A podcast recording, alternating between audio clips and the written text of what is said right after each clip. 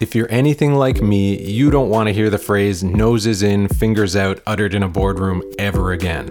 The expression has noble origins as a helpful reminder to directors that, in a majority of organizations, the board should and does delegate a lot of authority to management, including, you know, running the company. In that case, directors should keep themselves informed, educated, and curious, but not cross the line into actually executing operational stuff. But I often hear noses in, fingers out used as a warning to directors that they're crossing into territory where they don't belong.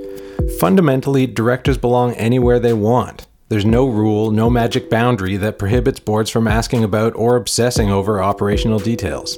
They can step in and take control if they want. But let's face it, most directors and managers want the board to stay focused on strategy, but don't know how to do it. Operational details are so tangible, safe, and easy to talk about that we naturally latch onto them more easily than the intimidating, unknowable future of strategy. Instead of using noses in, fingers out as a slap on the wrist, what if your board and management worked together to limit the temptation of the operational weeds and found engaging, generative ways to explore strategy together?